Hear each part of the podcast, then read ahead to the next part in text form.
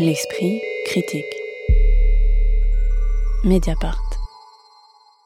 Seen Through Others, c'est le titre pas évident à bien prononcer quand on a fréquenté les bancs de l'école française dans les années 80 comme moi, de la rétrospective de l'artiste Sini Cheng, présentée depuis le 23 mars à Lafayette Anticipation, la fondation d'entreprise des Galeries Lafayette qui a ouvert depuis 2018 un lieu dans le centre de Paris où sont présentées des expositions mais aussi des spectacles et des conférences.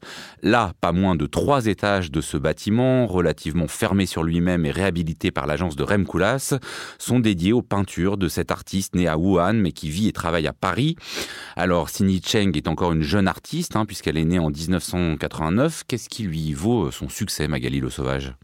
Euh, alors oui, son succès, vous faites bien de le dire, parce qu'il faut savoir qu'elle est euh, collectionnée par François Pinault, ce qui à 33 ans est déjà une une marque d'intérêt très forte de, d'une, voilà, d'un, géant du marché de l'art et qui montre aussi que euh, c'est euh, une peinture qui, je pense, représente aussi un courant qui est très apprécié aujourd'hui. Et je pense à juste titre d'ailleurs, parce que moi je trouve que c'est, c'est vraiment une peintre euh, extrêmement douée. Et d'ailleurs, c'est intéressant parce que son travail fait beaucoup penser à celui de Marlène Dumas, qui est aussi une artiste beaucoup collectionnée par François Pinault et qui présente actuellement une grande rétrospective de son travail au, Palazzo Grassi à Venise.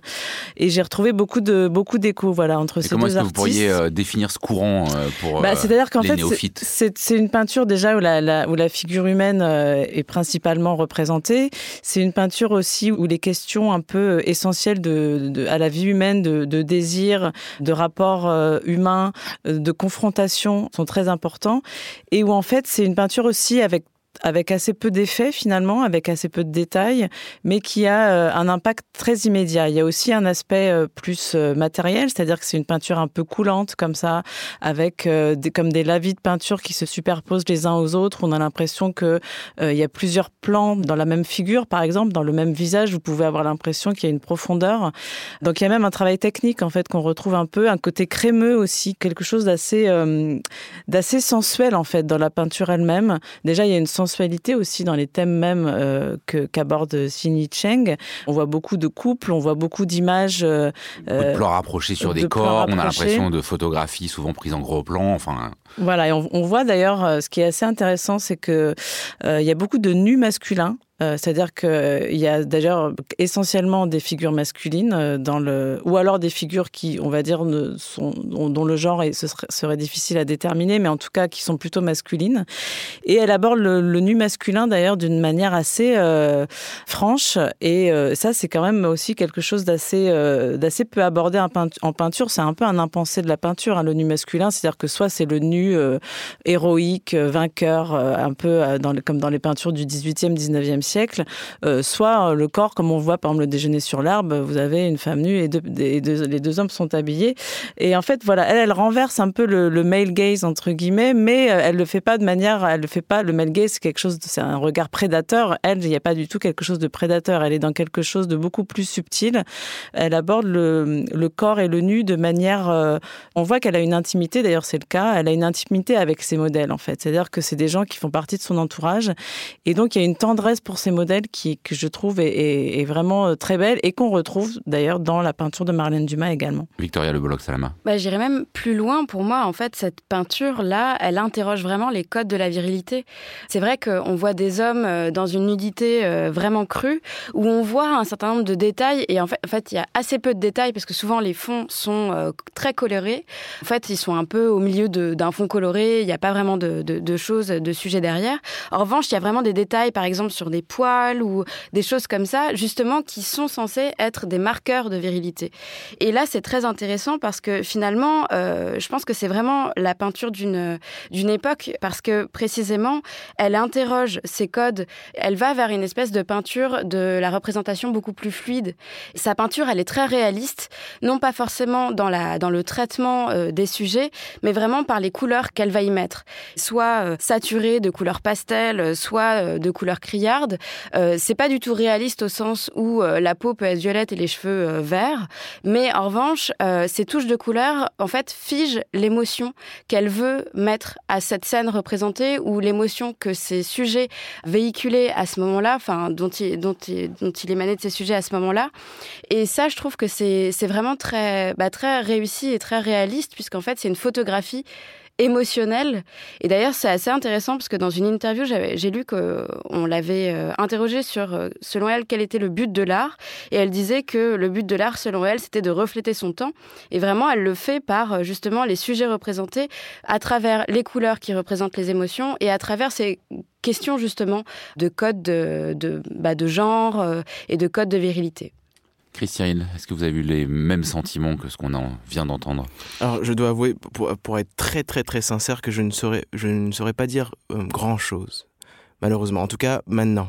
Peut-être que ça, peut-être que ça évoluera. Et pourquoi? Pas parce que je pourrais pas l'expliquer, mais pour l'instant, je ne saurais pas dire grand-chose. Euh, encore une fois, c'est maintenant. Peut-être dans un mois, je saurais dire quelque chose, mais euh, probablement alors oui, en effet, il y a, si je reviens un peu à l'exposition, il y a une thématisation de chaque étage. Je vais essayer de revenir comme ça.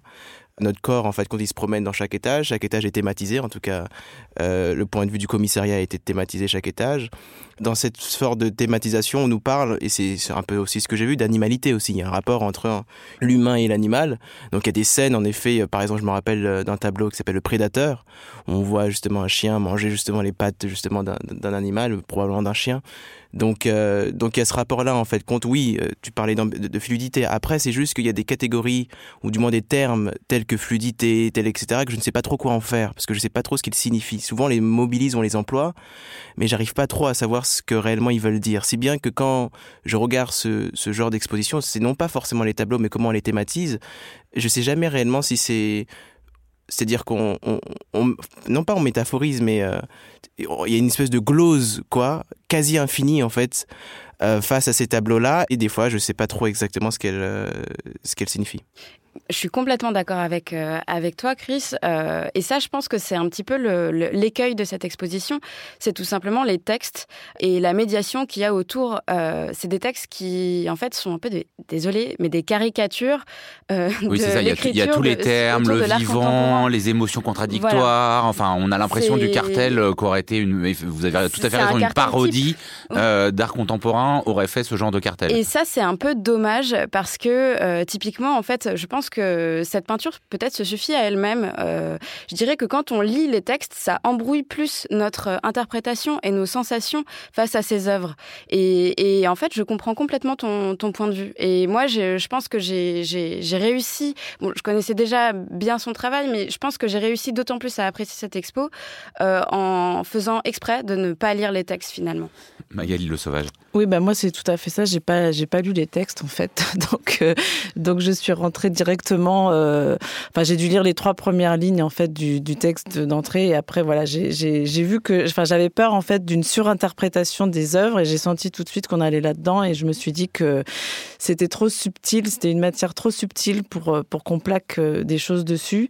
Mais alors qu'est-ce que ça dirait une peinture sur le C'est juste que voilà, les textes sont ratés? Ou est-ce qu'il faut c'est une peinture qui se permet pas vraiment le texte parce que ça, peut être deux, pistes différentes. Je pense que c'est un très bon signe que ce soit une peinture qui se permet pas le texte justement, c'est-à-dire que plus euh, une peinture peut être ouverte à des euh, à, une multiplicité d'interprétations et mieux c'est en fait, c'est-à-dire qu'une peinture autoritaire qui dirait euh, voilà voilà qui je suis, ce que je suis, ce que je veux dire pour une œuvre d'art, je pense qu'il y a que c'est justement un très enfin c'est l'art pompier en fait, c'est l'art qui a un message à délivrer et c'est extrêmement ennuyeux. Là justement ce qui est bien c'est que en fait, vous avez euh, ces figures énigmatiques, on ne sait pas qui c'est, on ne sait pas ce qui... Des gens qui se parlent, par exemple, il y en a un qui allume la cigarette d'un autre, qu'est-ce qu'ils sont en train de se dire? Euh, Là, ça peut donner lieu à des interprétations oui, pour des gens il faut bien dire que c'est souvent des, gestes. Euh, ça peut être le geste d'un coiffeur, des deux joues qui se touchent pour le tango, mais il y a aussi un peu une volonté de capter des mouvements, il y a des pieds qui disparaissent, il y a un, corps masculin suspendu dans une chute. Enfin voilà, on est vraiment dans un, une volonté de capter des petits moments, enfin, alors je ne sais pas s'il faut appeler ça des petits moments, mais en tout cas des instantanés. Moi, ce qui m'a marqué, il y a beaucoup de scènes de renversement. Il y a des images de chute comme ça. Il y a des corps qui sont littéralement à l'envers, la tête en bas. Euh, ce qui ajoute aussi au, trouble ou au renversement des genres. Hein. C'est, euh, il, y a, aussi des personnages flottants dans l'espace. Vous avez deux chiens qui sont en train de, flotter dans l'eau. Donc, on ne sait pas en fait exactement euh, où est l'eau, où est l'air. Et donc, elle, joue aussi beaucoup sur ces, sur ces inversions et sur. il y a un côté très onirique aussi qui est accentué par les couleurs d'ailleurs. Hein, ces verts fluo, des violets un peu acides comme ça. Et donc du coup, il y a, voilà, il y a plusieurs niveaux de réalité aussi souvent qui sont montrés. Les personnages semblent flotter un peu comme ça. Euh, il y a aussi une image où on voit carrément un tourbillon. Ce qui est très intéressant dans cette peinture, c'est que c'est pas du tout une peinture qui impose, euh, qui impose un sens. Et même les titres d'ailleurs sont, sont assez beaux, euh, sont assez travaillés. Et vous avez aussi des, images, par exemple, des images assez troublantes de sensualité. Chris parlait des scènes carnassières, en fait, qui sont des scènes relativement douces. Donc il y a un certain paradoxe. En fait, il y a une certaine tendresse euh, dans ces scènes elles-mêmes. Vous avez aussi un, tableau assez beau qui s'appelle Where Do the Noses Go, qui représente un baiser en fait, et, et, ce moment où vous savez pas où votre nez va aller quand vous allez embrasser quelqu'un, qui du coup crée une forme d'embarras. Enfin voilà, elle pointe quelque chose, des choses comme ça qui sont très simples, qui sont très humaines et, de manière assez drôle aussi. C'est des choses qui sont subtiles et sur lesquelles on n'a pas besoin de, de, de, de, de broder euh, pour les apprécier. Et pour finir, peut-être un mot sur euh, cette scénographie. Euh, c'est quand même un espace pas évident. Hein. C'est la première fois qu'on parle ici de Lafayette Anticipation. C'est à la fois euh, bah, grand, euh, mis en valeur donc par euh, Rem Koolhaas, mais comme vous le disiez tout à l'heure, Chris, il y a trois étages qui sont thématisés, mais il y en a deux où c'est quand même des plafonds assez bas. Et puis après, ça s'ouvre quand même à la fin sur une verrière hein, où des, fois sont présentés des spectacles. Est-ce que ça, ça doit sembler fonctionner? Alors, c'est vrai que la, la, spécificité, mais qui n'est pas seulement celle de la, de la fête d'anticipation, c'est que plus ou moins, est mobile. Euh, et que du coup, les espaces peuvent évoluer, euh, du moins à travers une structure centrale, d'exposition en exposition. Et que au début, euh, la fête d'anticipation n'était pas un lieu où on a exposé de la peinture. Pendant très longtemps, on exposait autre chose que de la peinture. Et là, bon, là, on voit que la difficulté d'exposer de, de, la peinture a été un peu soulevée. Bon, après, la peinture a été exposée non pas seulement sur les murs, mais aussi au centre avec euh, euh, des cimaises. En rapport à l'architecture, en rapport au lieu, c'est pas facile. Bon, après, ce qui, là, c'est qu'on a des formats monumentaux. Enfin, on a aussi des grandes peintures, surtout au dernier étage. Et je pense qu'en termes mais le... ce dernier étage, il fait quand même un effet quand on arrive des deux étages. Assez, bah pour moi, c'est euh... celui qui marche le, le, le, plus. Je pense que c'est le dernier étage où on a vraiment non seulement un effet des murs latéraux, mais aussi du mur aussi qui est devant nous. Donc, donc sur le plan scénographique, non, je trouve que le défi, pour le coup, a été relevé au niveau de la peinture. Après, je reviens quand même dans l'idée de dire que je ressens un certain malaise. Je ne saurais pas dire si c'est juste la peinture. Après, j'arrive pas à distinguer la peinture de son lieu de contextualisation, parce que pour moi, c'est lié. C'est-à-dire qu'à partir du moment où la peinture est montrée dans un lieu, elle ressort toujours plus ou moins de la manière de la montrer, etc., etc. Donc ça fait que et je ne pense pas seulement quand je parle de lieu de contextualisation, c'est aussi notre, euh, notre, rapport à ces types de peintures. C'est pas seulement les textes, mais la manière dont on en parle, qui fait que je ressens un certain malaise. Si bien que on peut gloser à l'infini, euh, surtout dans des sujets très, voilà, on parle de fluidité, etc., etc. Et on ne sait jamais. Euh, alors, je pense qu'il n'y a, rien qui ressort de la peinture en elle-même, parce que la peinture ne dit rien. Pour moi, ce n'est pas un langage au sens de un discours clairement, euh, voilà, formulé mais il ne reste pas moins qu'on l'aborde quand même à, à, partir de, euh, de, de discours euh, ou de formes épistémologiques. Et disons, les discours que l'on mobilise pour ces peintures-là, pour moi, sont problématiques. Une trentaine de toiles de Xinyi Cheng s'est exposée à Lafayette Anticipation. Cela a ouvert le 23 mars et ce sera visible jusqu'au 28 mai prochain. L'esprit critique. Mediapart.